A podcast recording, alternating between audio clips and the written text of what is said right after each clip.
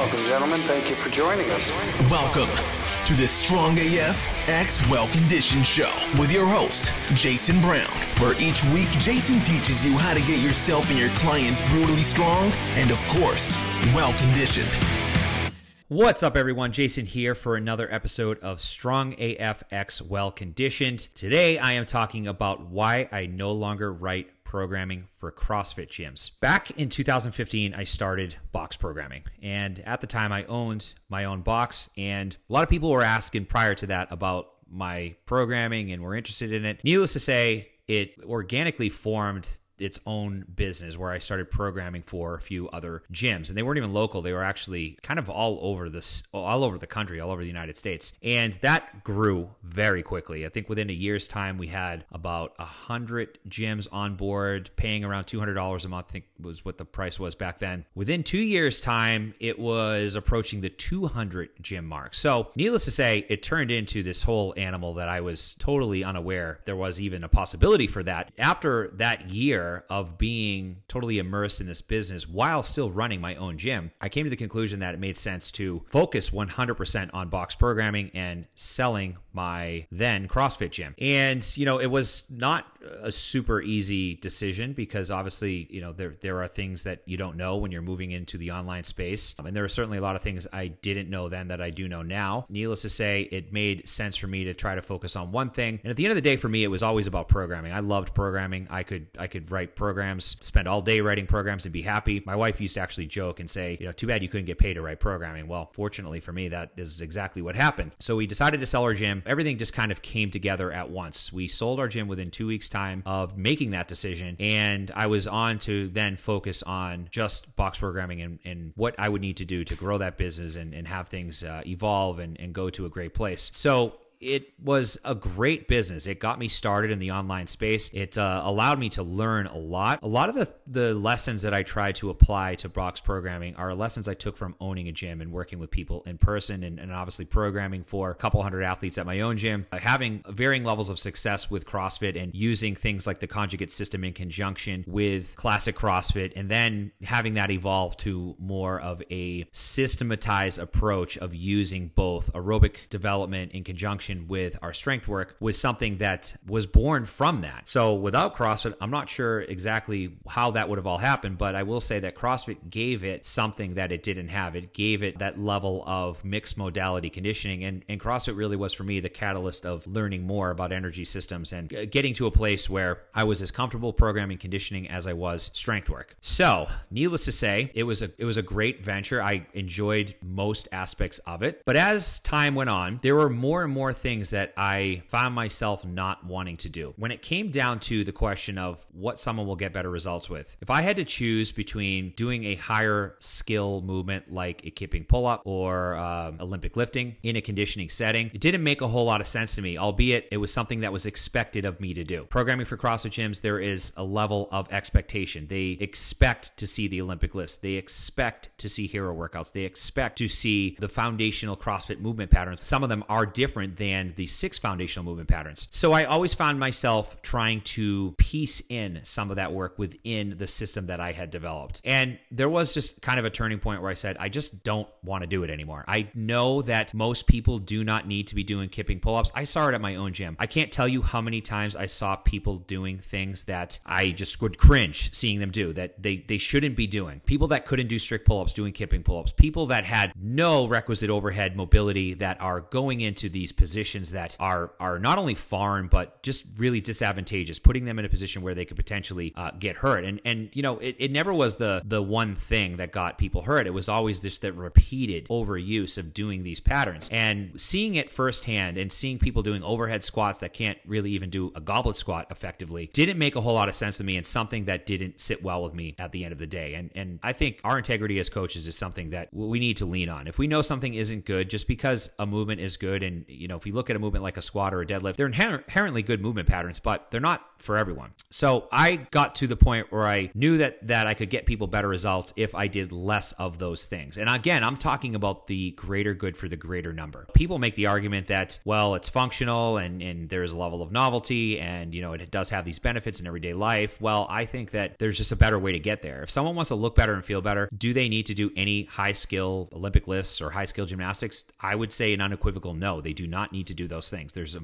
a much more effective, not only is it more effective in terms of time, how long is it going to take them to reach their goals, but it's much more effective in terms of keeping them uh, in a place where they're not getting burnt out or suffering an overuse injury or whatever the case may be. I found myself just questioning those things and then having to adhere to what is expected within the confines of just standard CrossFit programming was always tough. One of the things that took its toll on me was just the pushback. I would get pushback from the gym owners, which is expected because I'm doing things differently. And and you know, doing things differently actually was the catalyst for the success of the business. There were plenty of gyms that came on board with me that said, "You know what? We don't want to do it this way anymore. We want to do it more intelligently. We want to have more of a plan. We don't want to do high intensity workouts every day." They were at a place where they knew that those things were not sustainable, which is why many of those gyms did come on board with me. But you can't make a 180. You can't just remove that you don't want to program anymore. So we had periods of time where we would do a month of strict everything strict pull ups, strict handstand push ups, uh, you name it. Anything gymnastics that had a kip or any type of momentum, we would remove that element of it in, in, in an effort to build their strength. We would have days that we would do strength only work where we would do, you know, a front squat followed by a Romanian deadlift, followed by some single leg, and then, you know, some, some core variation. So there were a lot of different things that we were doing that was going very well. And people were making insane progress. It's funny, a lot of the gyms that canceled with us would say, my clients feel better, they look better. They admit that their metrics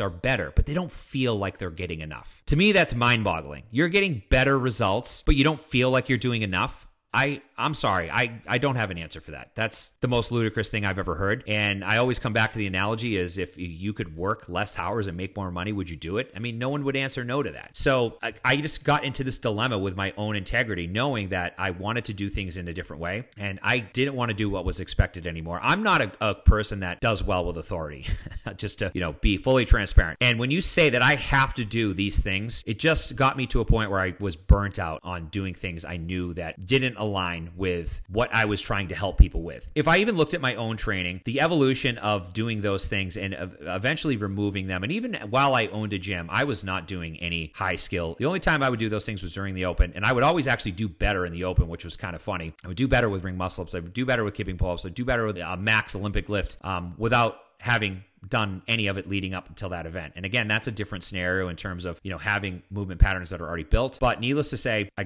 got to a point where I just couldn't make myself put those things in there anymore. As intelligently as I could put them in there, it just didn't matter to me. Um, and I wanted to operate under my own umbrella, which was the catalyst for selling box programming and not writing programming for CrossFit gyms anymore. I actually wrote the programming for Jake, the new owner, for can't even remember how many months it was now, but it was for a bit. And I even got to a point with that where it just didn't make sense sense. I, I was so out of alignment with it. When you're not doing those things anymore in your own training, it's hard to program for other people that are doing those things. That's probably the reason I don't work with a lot of CrossFit athletes at this point because I personally don't do those things. I don't do any kipping. I don't do a lot of overhead work. I don't do, you know, I can't remember the last time I did a hero workout. Not to say that, you know, I have anything against those workouts. I don't want to feel like I'm burnt out for a week or sore for a week anymore. It just doesn't lend itself to my quality of life. And I am still making great progress with my training and, and making gains without having to just put myself into the ground on a daily basis. The catalyst, again, was just being at odds with what I was putting out there, knowing that I wanted to do things in a different way. And that's why Conjugate X Conditioning, the actual program, the first PDF I released, which actually was called Conjugate Strength and Conditioning. Obviously, now it's evolved a little bit, but it was born from that. And then the final landing spot of that was having this seamless balance of strength modalities, using things things like the submaximal effort method, the dynamic effort method, in conjunction with things like mixed modality conditioning and strongman style conditioning, and all those great things that we have come to love with that style of training that allows us to get the most from the training and not the other way around, where the training is just taking it from us, whether it be, you know, taking a toll on our body, our energy levels, you name it. That's not the case anymore. I actually find more people, you know, are surprised that they're not as sore. They come, they, after they use CXC for a bit, they're not as sore and they're getting better better gains. Again, the same analogy is rings true here again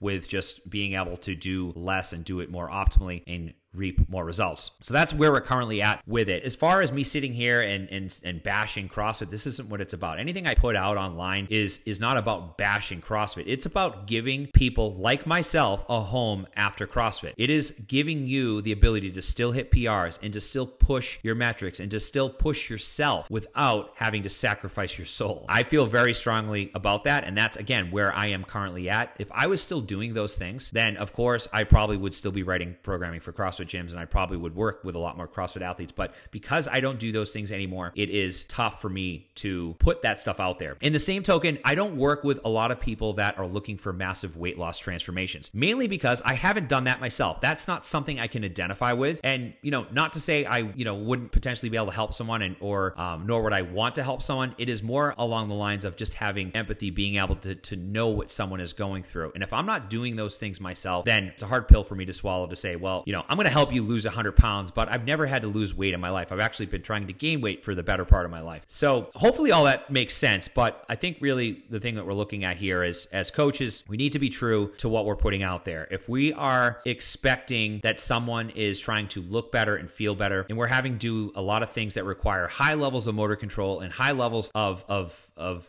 skill with a specific pattern that maybe they've taken years to solidify. To me, that doesn't make a whole lot of sense. I would rather have someone do some general strength work and some sled work and allow them to get there. And we know behind the scenes, we work on their nutrition and make sure that they're, you know, tracking their meals and they know exactly what they're putting into their body. But there are so many different things that we have at our disposal as far as programming is concerned. I do not want to be limited by what is expected. And if someone tells me I have to do something, that is basically opening up a can of worms for I'm not going to want to do it. And those are the things, you know, kipping, high rep Olympic lifting are things that I will not program anymore for anyone. I don't care what your background is or, or, what you want. If you want to work on those things, then I am probably not the right coach for you. If you want that, you know, if, if I was writing programming for a gym, it wouldn't look like that. It wouldn't have those things in it. It would have things that I know people can do, like pushing or pulling a sled or doing a loaded carry or general strength work. I know most people can do that. And I know that they're not going to be limited by their lack of movement patterns with a specific thing. And I know that they're going to arrive at better results when I can ensure that they are getting from the programming what the intent of that actual training is. What I would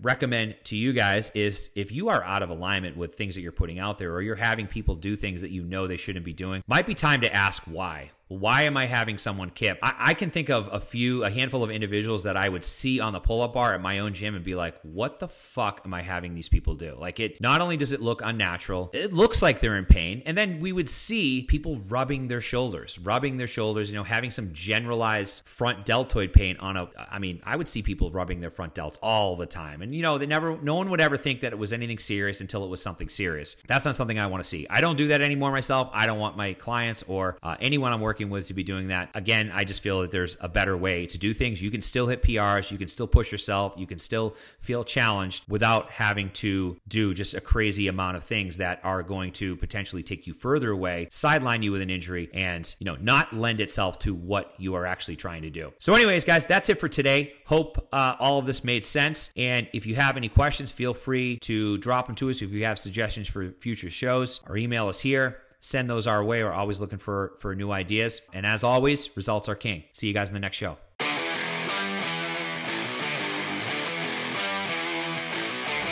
This was another episode of Strong AF X Well Conditioned Show. Tune in every Wednesday for new episodes. And be sure to subscribe on all podcast platforms.